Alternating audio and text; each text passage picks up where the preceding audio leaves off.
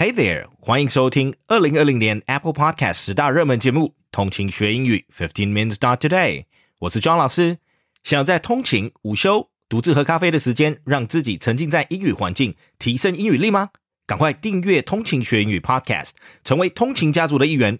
每日庄老师会带着大家跟读英语时事趣闻，以及与其他资深英文老师们的时事趣闻讨论，陪伴着你一起提升英语力。Let's get started with today's program.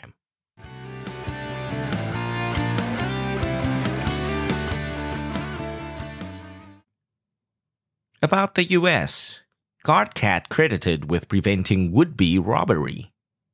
68 year old Fred Everitt from Mississippi said his pet cat Bandit helped prevent a robbery at his home, and he credits the calico with possibly saving his life. When at least two people tried to break into their home sometime between 2:30 and 3 a.m. on July 25th, Bandit did everything she could to alert Everitt of the danger. He was first awoken by Bandit's meows in the kitchen. Then she raced into the bedroom, jumped onto the bed, and began pulling the comforter off of him and clawing at his arms. Everitt knew something was wrong. He got up to investigate and saw two young men outside his back door.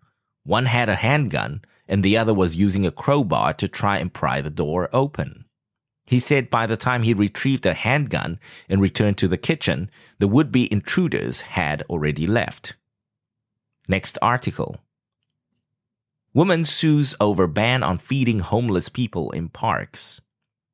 Norma Thornton, who was arrested in March for feeding homeless people, is suing over a local ordinance that regulates food sharing events in public parks.